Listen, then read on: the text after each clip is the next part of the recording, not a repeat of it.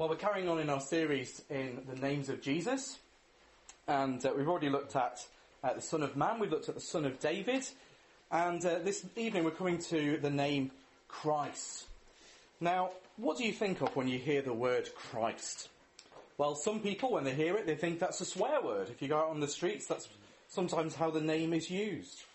Some people think of it just as another name for Jesus. So, you know, is it Chris or is it Christopher? Just take your pick. Jesus, Christ. Either or. People in France, though, uh, they thought that my name was Christ, uh, it turned out, because they don't have the name Chris. And uh, in French, the pronunciation of Christ and Christ uh, are very, very close. So uh, quite a few people thought that I was actually called Christ, but I am not, uh, just for the record. Um, but as we look at this name of Jesus, I want us to sort of defamiliarize ourselves with the word, because we hear it so often, don't we? And we do sort of think about it in those different ways. So as we seek to love him and to see him and to know him better, we need to sort of forget a little bit of what we just associate generally with, with Christ, sort of thinking of it just as another name for Jesus. What we have in the word Christ is the Greek translation of the Hebrew word Messiah. And both words mean one who is anointed. That's why we had that word anointed in, in Psalm 2. Um, and usually the implication is that's done with oil. So the Greek word Christ is related to the other Greek word chrism, which has passed into English, uh, a sort of oil. But even if you think about it, that doesn't help us so much, does it? Because we're not really familiar with that practice of putting oil on people. When we think of oil, we tend to think of cooking or cars. So what's the significance of having oil poured on you? That's even a little bit strange. So to help us, help us understand what's going on, we're going to take another fast-paced tour uh, through the Bible and see how this theme of anointing uh, grows and develops, because that's really the word behind the word uh, Christ. And as with the last few weeks, there's no need to turn to every passage, uh, but if you want me to ask for the references afterwards, I'll happily give you them again. Uh, in the meanwhile, forget anything you think you know, um, and let's see what the Bible says. So first of all, Christ in the Old Testament. Well, before we come to people being anointed in the Old Testament, it's worth pointing out that actually the first thing to be anointed in the Bible is an altar. So Genesis 31:13, uh, God says, "I am the God of Bethel, where you anointed a pillar and made a vow to me. Now arise and go from this land and return to the land of your kindred." So actually, the first thing to be anointed was a was an altar. Uh, it was done by uh, Jacob as he anointed the pillar. And um, that theme of anointing carries on uh, into Exodus. It starts in Genesis just with something really small, but it carries on in uh, the tabernacle and all the things within it that are anointed. So Exodus 40 verse 9, then you shall take anointing oil and anoint the tabernacle and all that is in it and consecrate it and all its furniture so that it may become holy. Now this starts to give us a picture now of why you'd anoint an altar, why you anoint the tabernacle and the things inside it. The idea is that so that it may become holy. So the idea of anointing was there to set something apart, to consecrate it, to make it holy. So it's no surprise then that actually the first people in the Bible to be anointed are the priests that God set aside uh, to look after the temple. So Exodus 30, 30, you shall anoint Aaron and his sons and consecrate them that they may serve me as priests. Here you can see that same idea of setting apart these people, consecrating them, making them holy. They even had something written on the plate that they wear, wouldn't they, that said holy to the Lord. So anointing seems to set them apart as holy, to be used for God's purposes. And the first anointed ones were priests. But as we move on through history, the practice moves on from just the priests to other people as well. And it starts to include people like kings. So the idea is mentioned in Judges and Hannah's prayer before you get kings, but sort of looking forward to it in 1 and 2 Samuel. Uh, in 1 and 2 Samuel, uh, Saul is the first one who's anointed by Samuel. So 1 Samuel 10 verse 1, Then Samuel took a flask of oil and poured it on his head and kissed him and said, Has not the Lord anointed you to be a prince over his people Israel? and you shall reign over the people of Israel, and you will save them from the hands of their surrounding enemies. From that point on, Saul is actually referred to quite often as the Lord's anointed. So when David refuses to kill him, he says, I can't kill the Lord's anointed. So it's, it's the same word. He's effectively referring to him as the Christ. So Saul, though, is a bad example of what it means to be the Christ, isn't he? A bad example of what it means to be the anointed one. He fails utterly, doesn't he, and is rejected by God. But David is also anointed as king. So 1 Samuel 16 verse 13. Then Samuel took the horn of oil and anointed him in the midst of his brothers. And the Spirit of the Lord rushed upon David from that day forward. And Samuel rose up and went to Ramah. So here, David is anointed as king. There's this pouring on of the oil again. And do you see how it's linked with his receiving of the Spirit? The Spirit rushes upon him like he's rushed upon the judges in the book of Judges. But here it's linked with him being anointed as king. And this link between the anointing and the Holy Spirit will start to develop as we go on through the Bible. It'll be repeated again and again. So kings start to be called anointed ones. Kings start to have this anointing with oil. The final group who are anointed in the Bible are prophets. You can see that in Elijah's appointment of Elisha. So 1 Kings 19, uh, 15 to 16. And the Lord said to him, Go on your way to the wilderness of Damascus. And when you shall uh, arrive, you shall anoint Hazael to be king over Syria, and Jehu the son of Nimshi you shall appoint to be king over Israel, and Elisha the son of Shaphat of Abel Meholah you shall anoint to be prophet in your place. Do you see there that actually the prophet is anointing uh, people? Uh, kings and prophets there are to be anointed. So what have we seen so far? Well, we've seen that there are three offices that are set apart by anointing the office of prophet, priest, and king. Basically, all those three can be referred to in the Old Testament as anointed ones. All three of them, in some way, are Christ's. So, in the writings, um, this idea is picked up, but interestingly, in the writings, it tends to take on just one meaning. Not priests, not prophets, but kings. Now, if you think about the writings, the Psalms, the, the Proverbs, and, and, those things, it sort of makes sense that it's linked with the kings, if you think about it, because those books were generally written in the era of the kings, weren't they? Uh, David wrote the Psalms often. Uh, Solomon wrote the part of the book of Proverbs and Ecclesiastes. So it seems to be that those things are linked mainly with anointed ones as king. Uh, the example that we got there in Psalm 2, which we read earlier, is stark, isn't it? God sets up his Christ, literally his anointed, uh, to rule in Zion. And later on in the passage, it goes on to refer to him as, I have set my king on Zion's holy hill. So it's almost being used as a synonymous term. It's always being used together. And the way that term is used from this point on is generally going back to the idea in Psalm 2. So all the way through the Psalms and the writings, it's always sort of pointing you back to this anointed one uh, in Psalm 2 who will rule over the nations, who will be king uh, of all the world. So the writings tend to be, uh, use it as a king.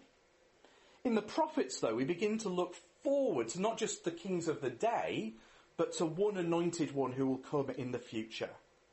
So Isaiah 61 verses 1 to 3 says this, The Spirit of the Lord is upon me, because the Lord has anointed me to bring good news to the poor. He has sent me to bind up the brokenhearted, to proclaim cap- liberty to the captives, and opening of the prison to those who are bound, to proclaim the year of the Lord's favour and the day of vengeance of our God, to comfort all who mourn, to grant to those who mourn in Zion, to give them a beautiful headdress instead of ashes, the oil of gladness instead of mourning, the garment of praise instead of a faint spirit, that they may be called oaks of righteousness, the planting of the Lord that he may be glorified. Here in the prophets, it starts to look forward to this anointed one in the future. And here again, we have this link with the Spirit. Did you see that back in, I'll read to you again, verse 1. The Spirit of the Lord God is upon me because the Lord has anointed me. The implication seems to be that there's an anointing that's happening here with receiving the Holy Spirit. He is anointed by the Spirit, or at least the Spirit come upon, coming upon him was as he was anointed. The Spirit filled one, the anointed one, will bring good news. He will free prisoners. He'll heal broken hearts. He'll proclaim the year of the Lord's favour, Jubilee. He'll bring vengeance on God's enemies. But he'll comfort those who mourn. He'll make his people oaks of righteousness.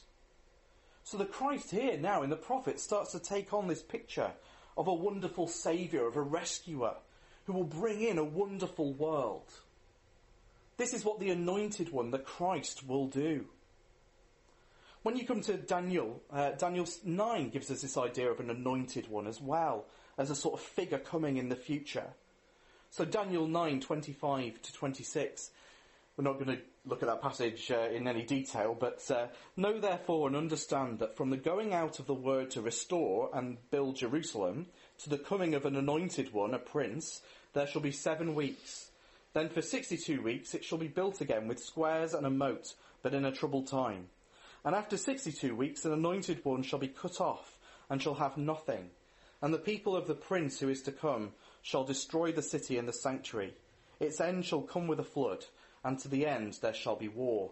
Desolations are decreed. Like I said, we're not going to go into any detail in Daniel 9. Maybe we'll do that someday. Uh, I'll get Steve to preach it. Uh, but um, we see here that there's anointed one who's coming, and there also appears to be this anointed one who is cut off. Um, in Zechariah, there are two anointed ones, though it's slightly different phrasing. So Zechariah uh, 4.14, then he said, These are the two anointed ones who stand by the Lord of the whole earth. Now, from the context, it seems to be that these two anointed ones are the office of priest and the office of king. It doesn't actually use the phrase anointed one, Christ. It calls them sons of oil. But you've got the same idea there. So this would be Joshua and Zerubbabel in Zechariah's context. But the office of, more generally, of priest and king are sort of in mind here, that they're always before God, both the priest and the king. The other time that Christ is mentioned, Christ the term, is mentioned in the prophets uh, is Cyrus. Cyrus is worth a note. He was a pagan king, but he's also called a Christ as well. So Isaiah 45 verse 1. Thus says the Lord to his anointed, to Cyrus, whose right hand I have grasped, to subdue nations before him, and to loose the belts of kings, to open doors before him that gates may not be closed. Now, at first, when you think of this idea that we've been looking at, this Christ idea that's been developing, it sounds a little bit weird, doesn't it, to suddenly have a pagan king? There's no obvious faith there from Cyrus in God, and yet, Cyrus is God's chosen instrument, isn't he? He's the one the king that God set apart for his purposes, to rescue his people and to bring them home. It no more means that he's regenerate than King Saul or any of the other kings who are called anointed were regenerate, were actually believers, but they were also called Christ too. So, by the end of the Old Testament, we see that uh, Christ is a prophet, priest, or a king who God has set apart and consecrates for himself by anointing. By the end of the Old Testament, it's especially a king who will come and rescue his people, bringing a wonderful era where the righteous are comforted and the wicked are punished. But at some point during that, the Messiah himself will be cut off. That's what we see about this Christ in the Old Testament.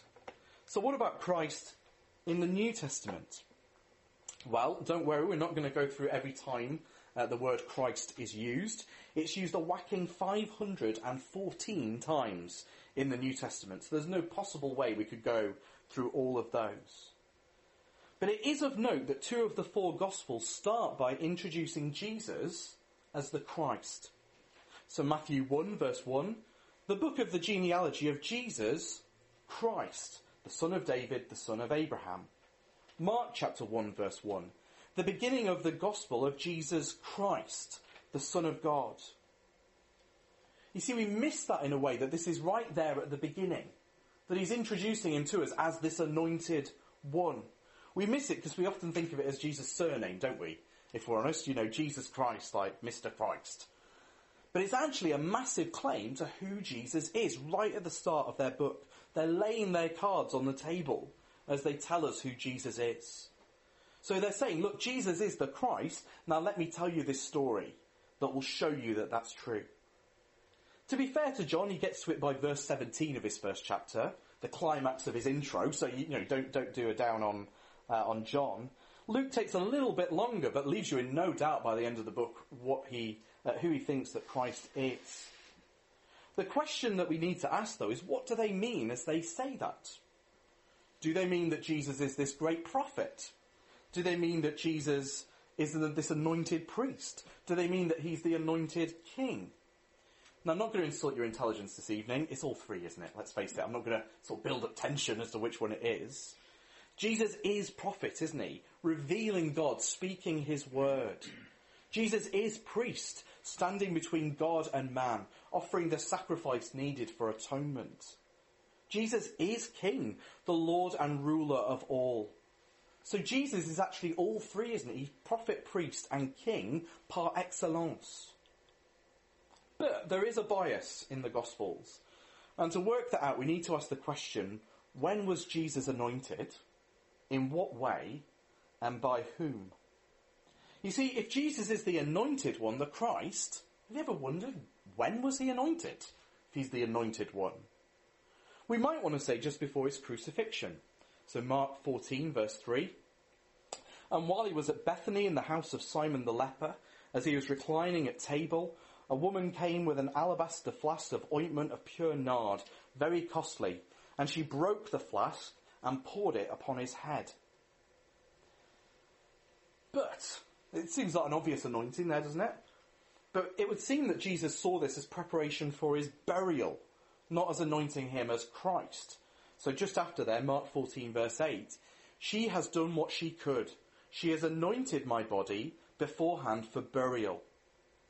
You see, anointing actually was, was a, a special thing to, to set apart kings and, and prophets and priests.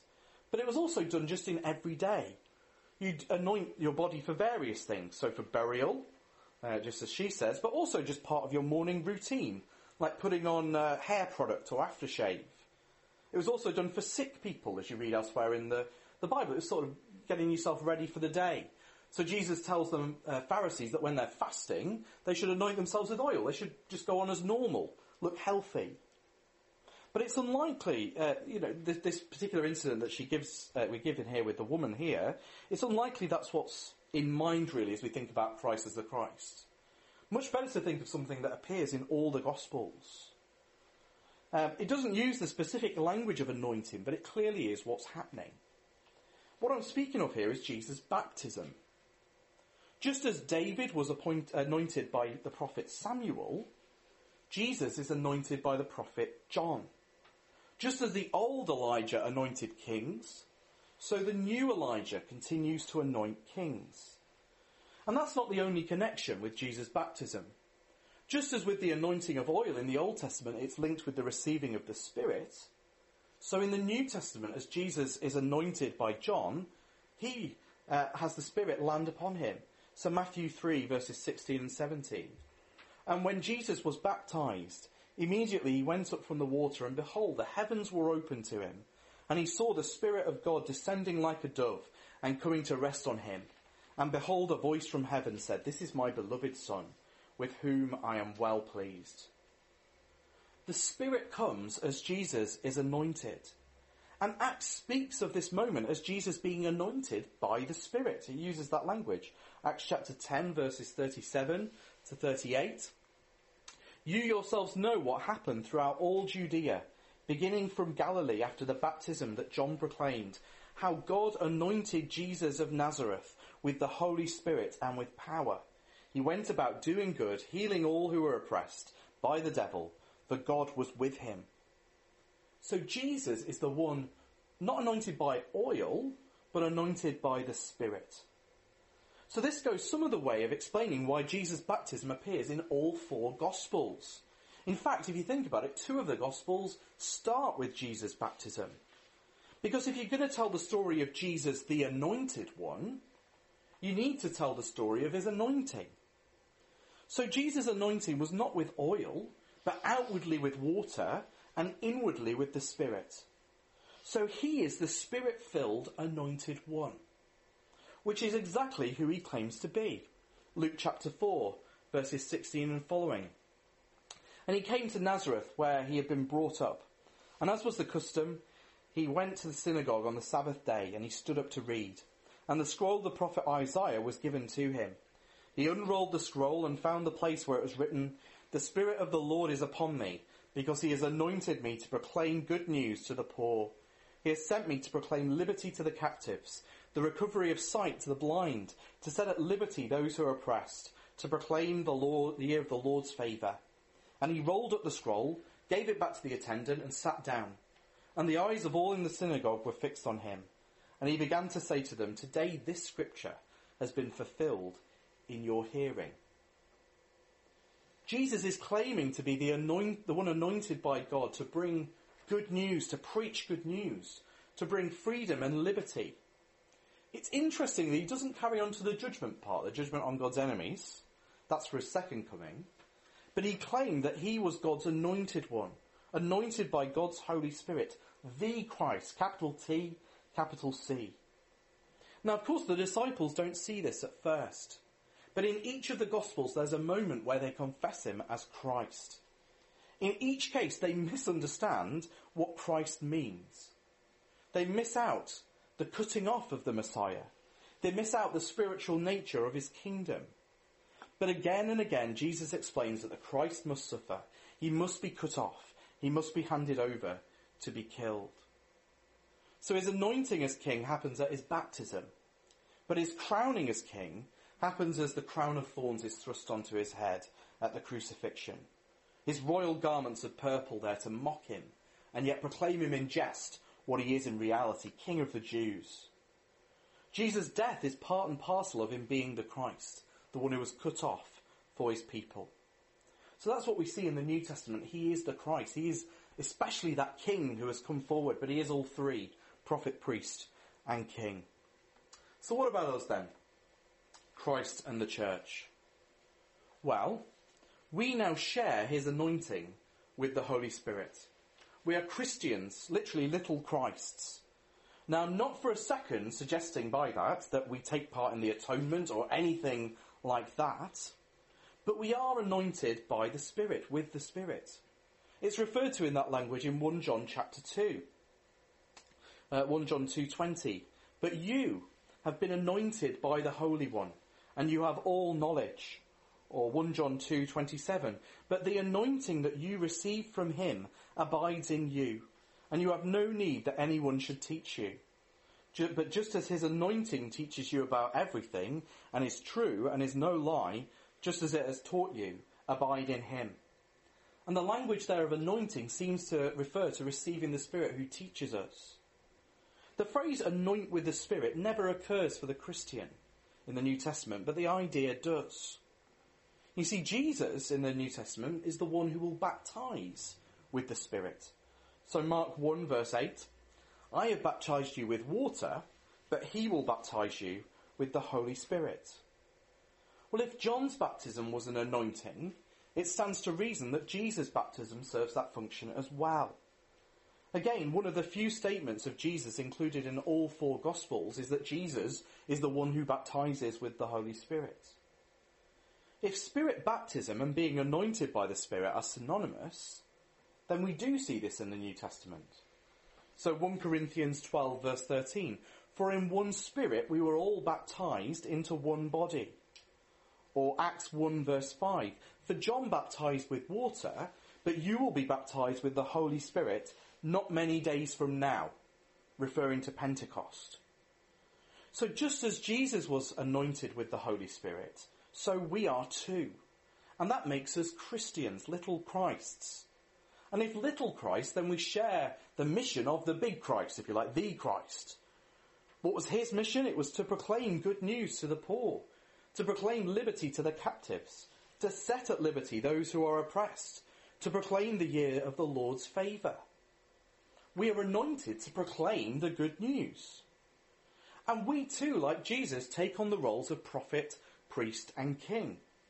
So Revelation 5 verses 9 to 10, And they sang a new song, saying, Worthy are you to take the scroll and to open its seals. For you were slain, and by your blood you ransomed people for God from every tribe and language and people and nation. So, all believers. And you have made them a kingdom and priests to our God, and they shall reign on the earth. Now, the King James Version has that as you'll make them kings and priests. But the word there is actually kingdom, a kingdom of priests. But that doesn't take away from the fact that we are reigning in this passage, and they shall reign on the earth. It does seem that we take this role as rulers and as priests. Prophets gets a little bit more complicated if you think about it, because actually in 1 Corinthians 12 verse 29, Paul asks us a question. Are all apostles? Are all prophets? Are all teachers? Do all work miracles? And the answer he's expecting there is no. No, we're not all apostles, we're not all prophets, we're not all teachers, we don't all work miracles. But, even though not all are teachers in that passage, actually all of us teach, don't we? We see that in uh, Colossians 3.16, that we're all to teach one another. And in the broadest sense of it, we do prophesy. What is prophecy? Well, revealing God and speaking His word. And that's what we do, isn't it? As we talk to one another, as we speak to other people. We have a prophetic ministry calling people to repentance, even if we don't have the office of prophet. So we do prophesy in the sense that we speak God's word to people. Now, some recent trendy books will try to have you work out which one you are. So they say, you know, there's three modes of ministry you can be. I don't know why I'm doing an American accent. Actually, I probably do know why I'm doing an American accent. You know, you can be a prophet, you can be a priest, or you can be a king. But the fact is that actually, all of us are all three. We all will reign with Christ. We all are a priesthood of believers. And we all have a prophetic ministry to each other and the world. We all take on that, that same thing as Christ because we have the Holy Spirit as well. But for all these things, we must look to Christ because he is actually our prophet. He is our priest and he is our king. He is our spirit filled anointed one who proclaims to us peace and reconciliation. So in all that we do for him, as we do those roles as prophet, priest and king, we must not lose sight of what he has done for us. Speaking to us words of life as our anointed prophet. Being the mediator between us and God as our anointed priest. More of that in another week being our great high king, not just king of the Jews, but of the whole world. The great saviour king that God promised so long ago, set aside as God's instrument for the rescue of his people. So the next time you read in your Bible or you're listening to a sermon and you hear that word Christ mentioned, remember that it's not just another name for Jesus. It's trying to tell you something. It's reminding you that Jesus is our great spirit-filled prophet, priest, and king.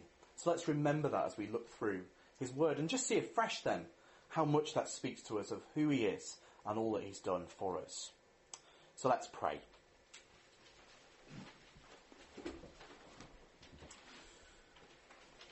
Father God, thank you for our Lord Jesus, the anointed one. Father, thank you that he is prophet, priest, and king. Father, thank you that he speaks to us your word through his word by your Holy Spirit who works in our hearts. Father, thank you that he is priest, that he has stood between us and you, God the Father, and has made atonement for our sins. Father, thank you that he offered himself as that sacrifice to be the great high priest. And thank you, Father, that he is our great king, anointed uh, by John the Baptist, but most of all anointed by your Spirit, given that role to preach into the world the good news and rule and reign as that wonderful king from Psalm 2. Father, thank you that you have set your king in Zion. Father, thank you that he is still there. Father, thank you that he is still reigning. And Father, help us to trust in him as we wait for that day when we will reign with him. Amen. Amen.